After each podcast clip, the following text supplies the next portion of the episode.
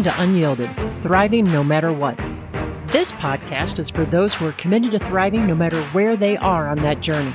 And I say journey because thriving is not about achievement, it is not a destination. It's about engagement, it's about being energized by our life. My name is Bobbi Kahler, and I'm your host. And I'm so excited to be on this journey with you. I mentioned that it's a journey, and you might find yourself anywhere along that path. You may be starting out, you may be mid career, or you may be considering your next career.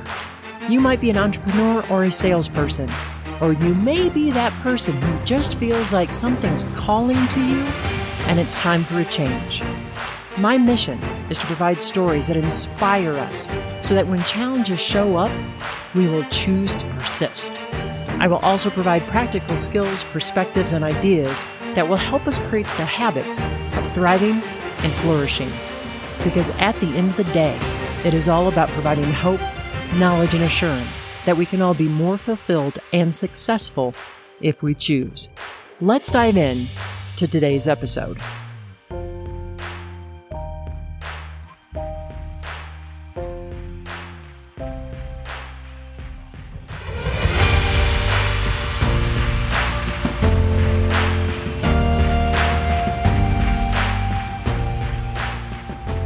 In today's episode, I want to dive deeper into the Just Start theme.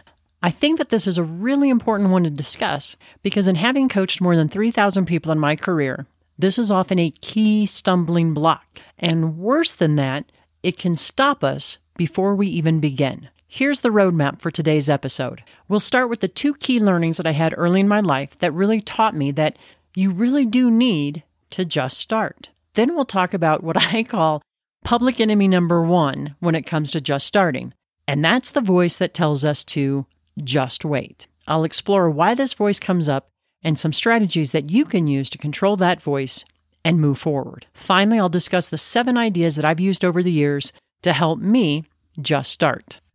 I think there is a good chance that this it's possible that this is wired into my DNA.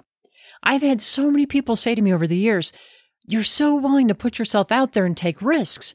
And yet, every time they say that, I look over my shoulder to see who they're talking to because I don't consider myself a risk taker. Let's be clear, I'm not going to jump out of an airplane unless there's a really, really good reason. I'm not going to go bungee jumping or ice climbing. So when someone says that I take risks, I have to ponder what do they mean by that? And after hearing this for years and years, here's what I've come up with. I think that when someone says that to me, they mean that I'm willing to take action in the face of uncertainty and I'm willing to take action and move into new territory. Now, they could also mean that I'm willing to take action and, and risk looking stupid or falling or stumbling. And, and I've done plenty of that in my life. But here's the thing every time that I've looked stupid, or I've failed, or I've stumbled, I have learned something, and that new knowledge has moved me forward. I believe if I'm learning, I cannot be failing. I think Nelson Mandela perhaps said it best when he said, I never lose. I either win or I learn. I think that the notion of just start is worth exploring in some detail. I have coached thousands of people in my career, and those who are the most successful and the most fulfilled are not those on the sidelines. They are in the game, whatever that game might be. They might be an athlete, a parent, a teacher, a salesperson, an entrepreneur, whatever. But they are truly putting themselves out there, getting muddy in the arena. And make no mistake, it is easier to be on the sidelines. It is easier to point out the errors of others. But you never have the chance of hearing the crowd chant your name when you're sitting in the bleachers. Before moving into ideas that you can use to move forward, I want to stress that just start is not code for be reckless. If you are about to tackle something really new or it's a big challenge, it is fair to say that you might need to do some research or due diligence before jumping in. Those are actions. Learning is a way to start. What's important though is that we break down the steps that we're going to take to learn or to do our research. We have to ask ourselves the question what do I need to learn? How will I learn it? Is it doing research on the web? Is it talking to others? Is it reading articles? Whatever it is, but we want to make sure that we write it down. The other piece that I think is really critical here is that we want to identify how much do I need to learn before I can start implementing. I always think about it this way What's the minimum that I need to, to learn before I can start acting on it? Of course, that completely suits my learning style. And for others, they might want to know a little bit more than I do. But the important thing is to identify when will I have enough information to act? If you're one of those people who likes to do a lot of research and then you find that you never make it through the research phase, then that is a really critical question for you to answer. When will I have enough information to act? I've coached a lot of people in my career who fall into that bucket. They like to do a lot of research to the point where they sometimes find it hard to act. If that sounds like you, it's okay. We all have different strengths and we all have different learning styles. So if that sounds like you, here are two strategies that I've used in coaching that have worked and that you might want to try. Number one, I've had folks write down the following I will have enough information to act when I can answer the following three to five questions. And then I have them write out what are those three to five questions. And then what I do is I ask them to put that someplace where they can see it every single day, whether that's on the bathroom mirror, if it's on their computer, whatever, but someplace where they see it every single day. Now, what's important here is that they have to hold themselves accountable to that. You can't get to the end of your three to five questions and then say, well, I have 10 more, right? So sometimes what's helpful is to share this with someone that you trust and for them to kind of help you stay accountable. The other thing on this is we have to be truthful with ourselves. If we uncover more that we need to learn, that's fine. But are we uncovering it as a way to mask taking action? So, the second thing that you can try, and I've used this a lot, probably more than the first one, but I've asked people the question what is the absolute smallest step that you're comfortable taking? I was once uh, coaching someone. She was a loan officer at a credit union, and she was phenomenal and she was great. She was super comfortable at having conversations with her members about some of the products. But there was one product in particular she never brought up. Never, even when it would benefit the member. And so when we were talking about it, she just said, you know, I just I just can't bring myself to bring it up. I'm just not comfortable. I don't know enough about it. So we talked about what, what information did she need to fill in, you know, that type of stuff. And then I said, okay, I know that it seems scary and uncomfortable. And what is the absolute smallest step that you are comfortable taking? After thinking about it for a minute, she said, I could role play the conversation with a coworker. Perfect. We just need to move off of zero. From there, after she did the role play with her coworker, she then role played it with her manager. After doing that, she was then willing to try it with a member that she knew pretty well and that she was very comfortable with. This is a process. It's a process to move us forward and towards action. The key here is to balance how much do I need to learn with when do I get in the game? We cannot learn how to play baseball only by learning about baseball or, or reading about baseball. We have to get out of the dugout. We have to get in the game. Well, to use my sister Nanette's words, you cannot get a hit unless the bat leaves your shoulder. So, how can you just start? Here are some things to consider and to move you forward. Number one, just do something. If it's wrong, you will learn from it. And if you learn, you're moving forward. But nothing can happen unless we get off the bench. I learned this painfully playing ball as a kid. I loved to play baseball. It was my passion. In the summertime, I'd wake up in the morning, I'd think, oh my goodness, maybe I can play baseball today. My idol was my sister Nanette. She was amazing. She was the best ball player I've ever seen and she went on to play semi pro ball for many, many years. And, and, she has a trophy case where she has so many trophies in it, you can't even, it's mind boggling.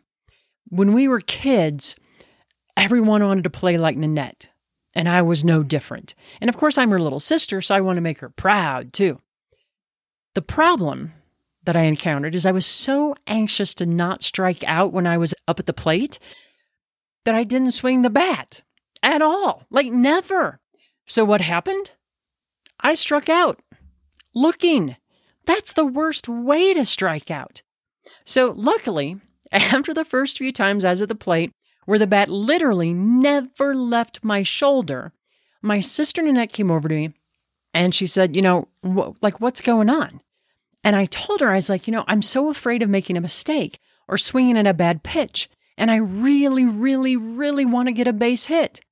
And she looked at me and she pointed at the bat and she said, Listen, you cannot get a hit if the bat never leaves your shoulder.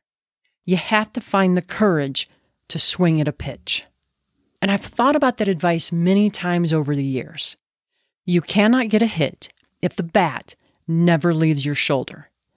I've made it my mission in life to not strike out looking. I may strike out. I may hit a pop up. I may ground into a double play. I don't know. But I'm not going to strike out looking. And I don't always get a hit when I swing the bat. But I always have a better chance at the base hit if I swing the bat than if it never leaves my shoulder. Another thing to consider don't worry about having the master plan or the grand vision. I mean, if you're one of those people and you've got that big vision, fantastic. But don't let the lack of a grand vision keep you from getting started. Sometimes we have to start in order for the vision to unfold. I call this the tree climbing principle, and here's why. As a kid, in addition to loving baseball, I was a champion tree climber. Now, to be perfectly transparent, that's a made up title that I bestowed upon myself. But I never met a tree that I couldn't climb. My best friend Harold uh, was not. And because of the type of kid I was, I, of course, taunted him about that. But Harold and I, we had very different climbing methodologies. Harold would stand on the ground and he'd look at the tree and he'd try to figure out from the ground the route he'd take to the top. Now, the problem is that since he couldn't really see the top of the tree, he couldn't see far enough to see the whole path, so he didn't get started. I, however, would look at the tree and I'd pick my first vantage point and plan how do I get there? And then I'd start climbing. Once I got to that resting point, I'd look for the next spot and I'd plan my next few moves and off I'd go. And I'd continue this until I got as high in the tree as I wanted to go. Now this allowed me to make progress towards my goal, make it make it to the top, while affording me a better view of my next series of moves. I also did this way because I was afraid of heights, and if I looked at the top of the tree from the ground, I'd probably get scared and never start. So Harold always ridiculed my methodology because it wasn't, you know, it wasn't strategic, whatever that meant when you're climbing a tree. But of course, when I was sitting at the top of the tree and he was standing on the ground telling me that my methodology didn't make sense, I just pretended like I couldn't hear him. So, whenever I'm working on a new idea or a project, or I'm struggling to get started, I remind myself of this experience and I ask myself, what's your very next step that will move you closer to your goal?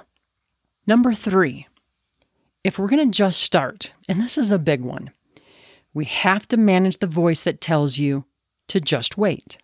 Now, ironically, this voice is usually our own. I've watched this a lot over the years, and I have some theories. So, where does that voice, the just wait voice, where does it come from? Sometimes I think it comes from the fear of failure or making a mistake. And trust me, I get this one. I am a recovering perfectionist, as many of you are as well.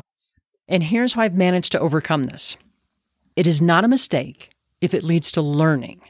The only true mistake to me is inaction, because I cannot learn anything new if I'm not trying something new. When I first started keynote speaking back in 2002, I heard a professional speaker say once, Your first 100 speeches are probably going to be awful. You're going to make a lot of mistakes. In five years, you will go back and you will listen to them and you will cringe.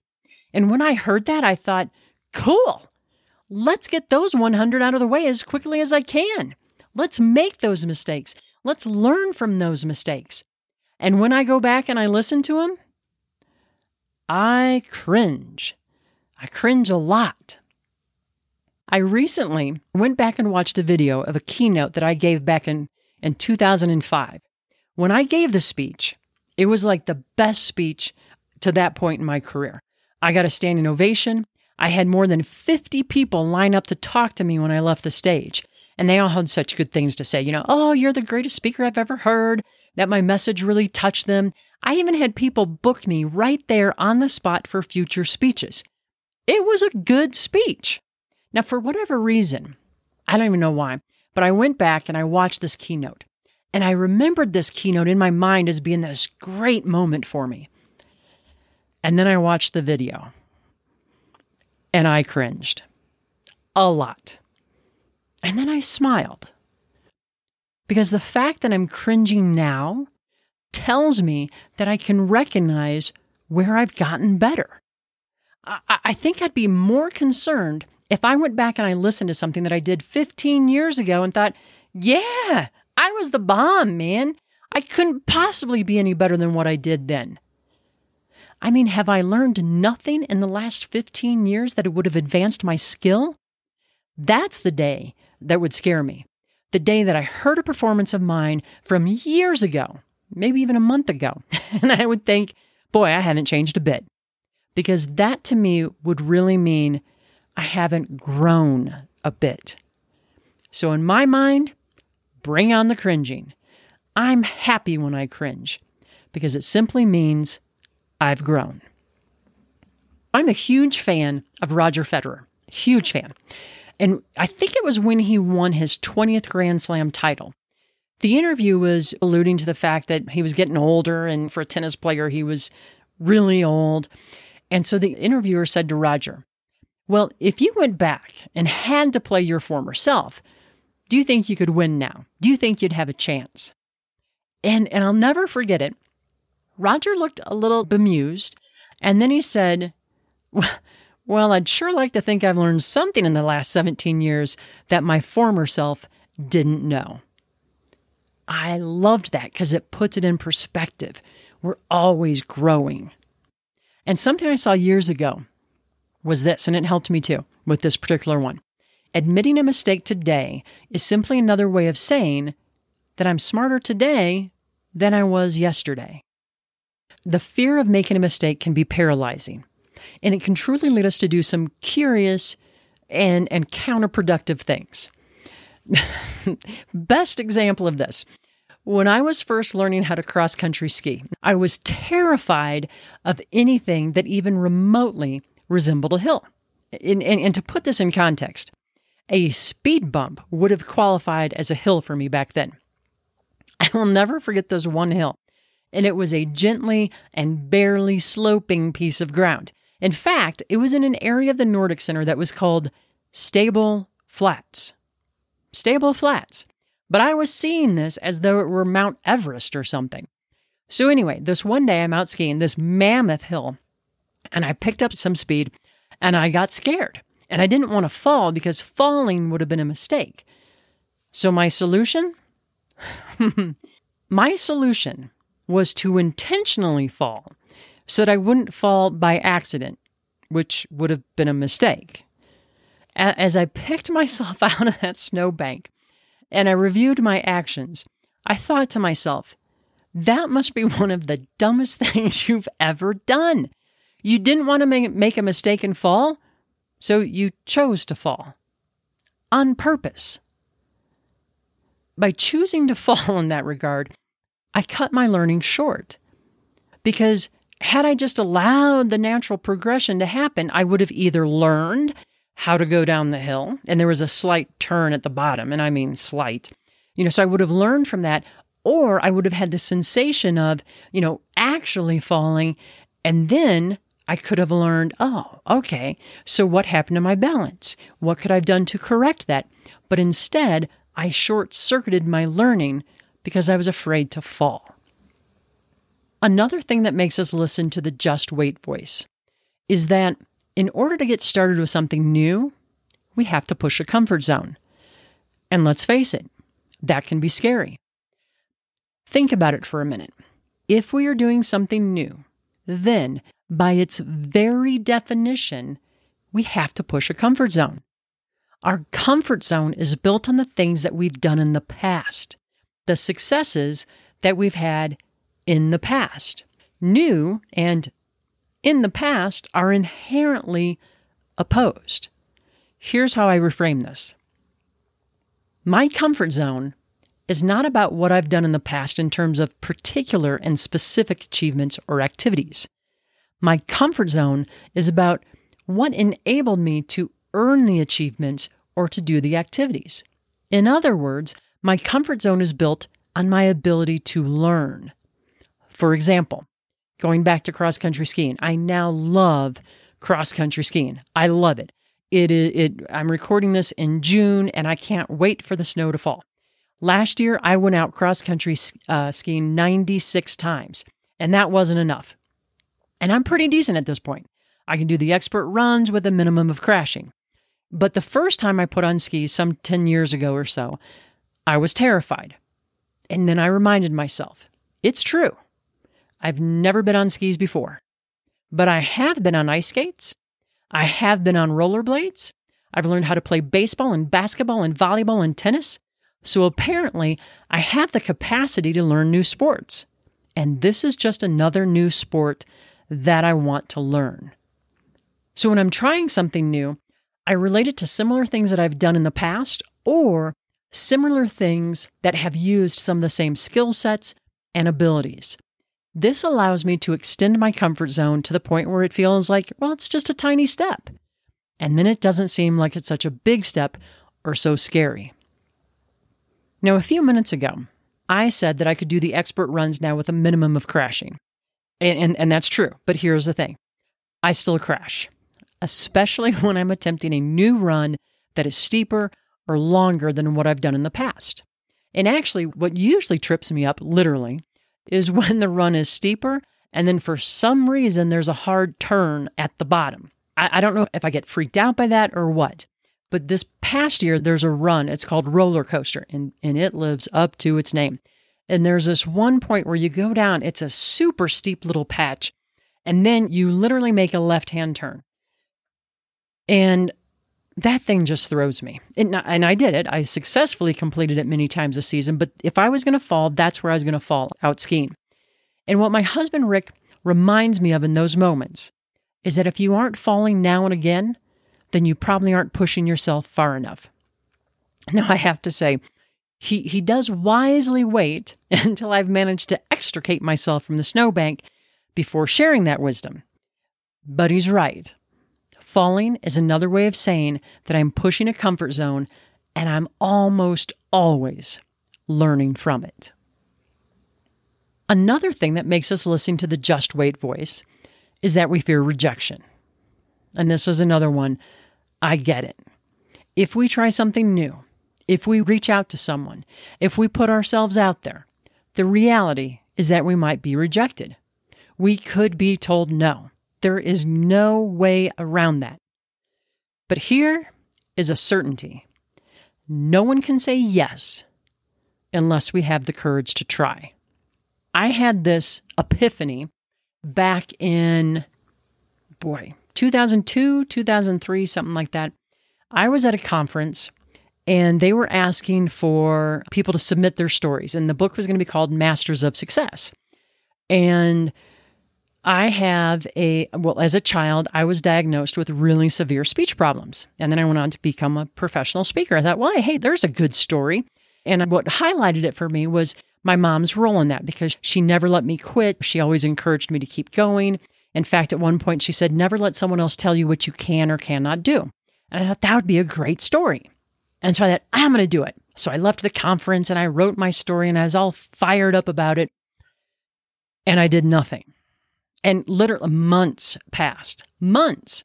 And finally, it was a Monday, and I got an email, and it was from this organization. And Masters of Success was published by Entrepreneur Press. And you know, that doubt in the back of my mind was saying, Entrepreneur Press, who are you? They probably won't like your story. They might say no, they might say no. So, anyway, it's a Monday, and I get this email, and it's from Entrepreneur Press, and it says, Hey, final call for stories. Friday's a deadline. And again, it was that voice. Oh my gosh, they might say no. And then in this moment of absolute clarity, I thought, they might say no. But they sure, as the world spins, can't say yes unless I submit the story. So I sat down, I submitted the story, Within 15 minutes, I got a yes, but I almost didn't try. So again, no one can say yes unless we have the courage to try. Here's another thing that makes us, unfortunately, listen to the just wait voice. And this one, this one makes me sad. Well, they all make me sad, but this one really kind of touches me. We have been labeled by either ourselves or by others in the past, and we never question that label. For example, we tell ourselves things like, I'm just not very good at math, or I'm not a good athlete, or I'm not smart enough, whatever the label might be. I was once coaching a manager, and he said to me, he said, You know, I have just never been that great at communicating.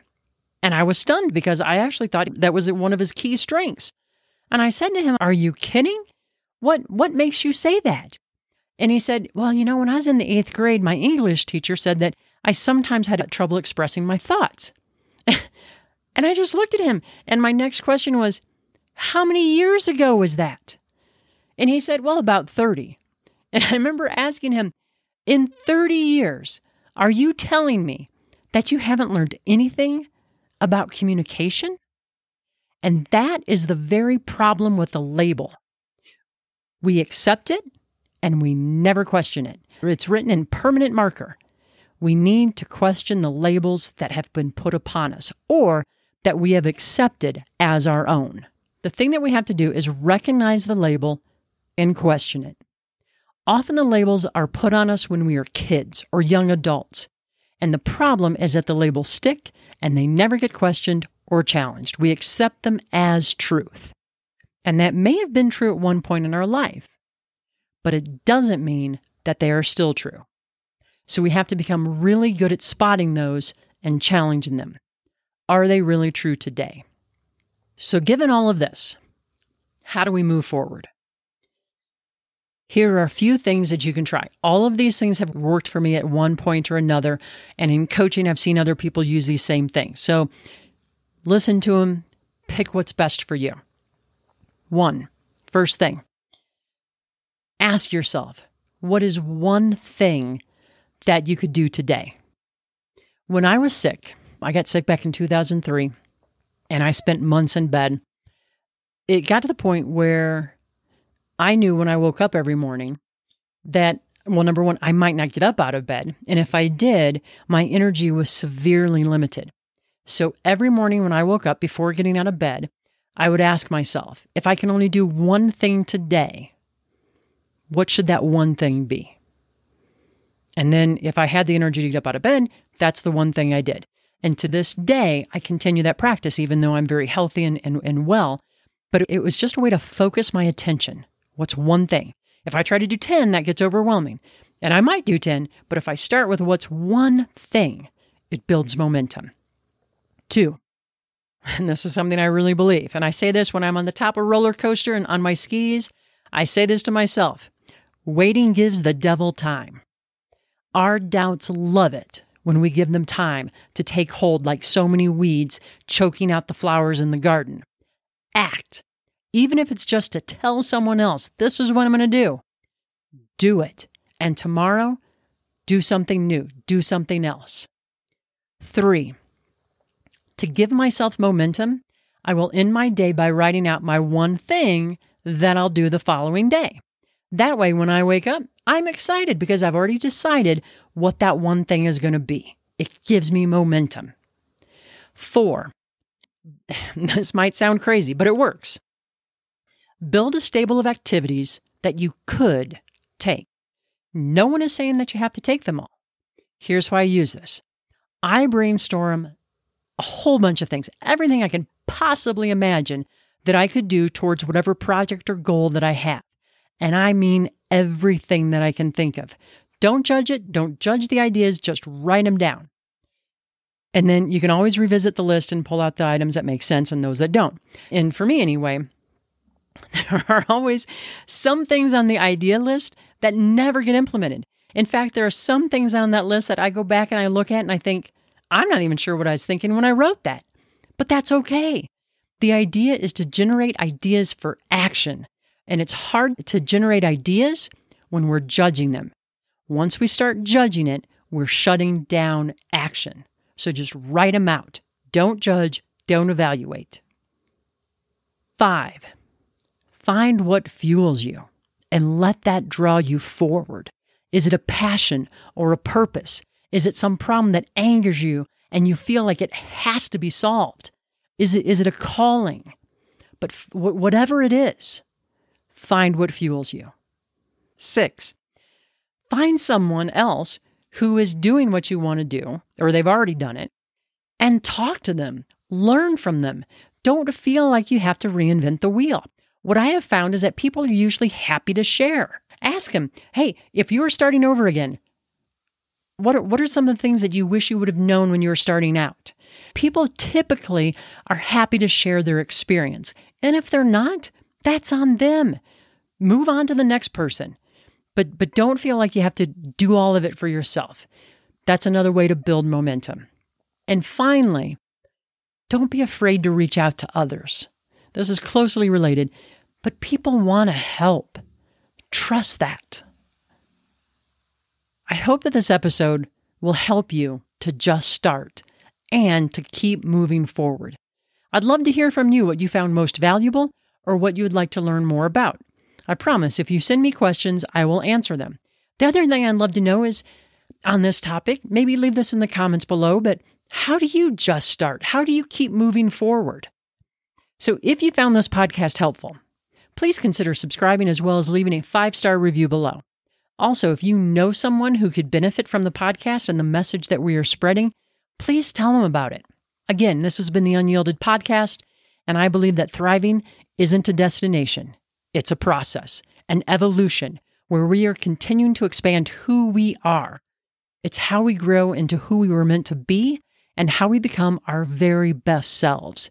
And I believe it's how we make the world a better place as well. My life's work is to change the world for the better, one life at a time. I hope that you'll help me do that by sharing the word.